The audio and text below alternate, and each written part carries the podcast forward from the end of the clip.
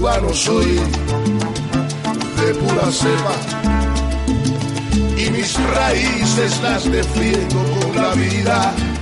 Cada 10 de diciembre desde 1950, el mundo promociona a partir de las iniciativas de la Organización de Naciones Unidas el Día de los Derechos Humanos, en busca de aunar voluntades a favor de una vida plena de las personas y en defensa de sus garantías civiles, políticas, culturales, económicas y sociales.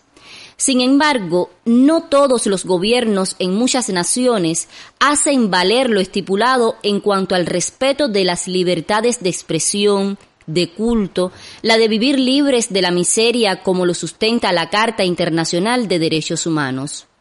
Por eso, mientras millones de ciudadanos del planeta hacen de esa jornada escenario de protestas, en Cuba, país pequeño y en vías de desarrollo, el pueblo se beneficia de las bondades de una revolución que desde 1959 construye un proyecto social esencialmente humanista. En medio de las limitaciones impuestas por un férreo bloqueo imperialista, la nación caribeña garantiza salud y educación gratuitas, seguridad social a los jubilados y atención diferenciada a los niños, ancianos y personas con discapacidad. Millones de pesos del presupuesto del Estado validan el empeño a favor de la vida y en la formación de los cubanos.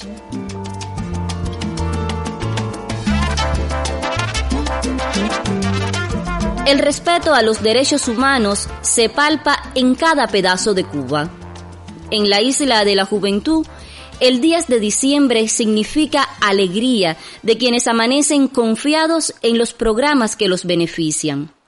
Por ejemplo, la cobertura de la totalidad de la población del médico de la familia, las garantías de la maternidad y el nacimiento de un niño al que se le garantiza su salud desde la etapa prenatal.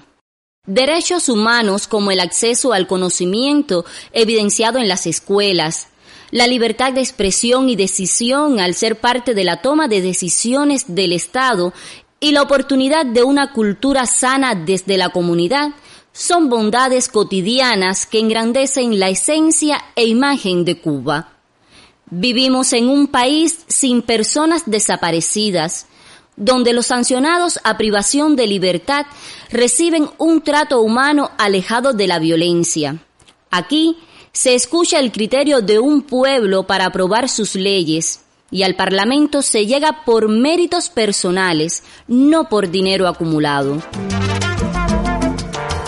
El respeto a los derechos humanos deviene en abanico de oportunidades que crecen con la implementación de los lineamientos de la política económica y social aprobados en el último Congreso del partido. Con estas medidas llegaron nuevas modalidades de créditos para mejorar las viviendas y los subsidios que amparan a los de mayor desventaja económica, cuando este 10 de diciembre las grandes transnacionales de la información defiendan el valor a la vida desde sus miradas, aquí en mi isla de la juventud, en mi Cuba, estaremos brindando el mayor esfuerzo para consolidar nuestro proyecto social. Ese que beneficia a todos por igual, el que potencia gratuitamente la investigación y la ciencia en función de los seres humanos. Cubano soy de pura cepa y mis raíces las defiendo con la vida. En Cuba, el valor y defensa de las conquistas de un pueblo no se cuantifican con dinero, sino en la satisfacción plena de sus hijos, en esa moral que le asiste para afirmar que otro mundo mejor es posible. En nuestra nación, el respeto a los derechos humanos es un hecho cotidiano. Cubano soy de pura cepa. Para este espacio fue un comentario de la periodista Elba Salazar Cuba en la voz de Milady García quiera que me encuentre cantaré a mi Cuba querida. Vengo de donde el sol.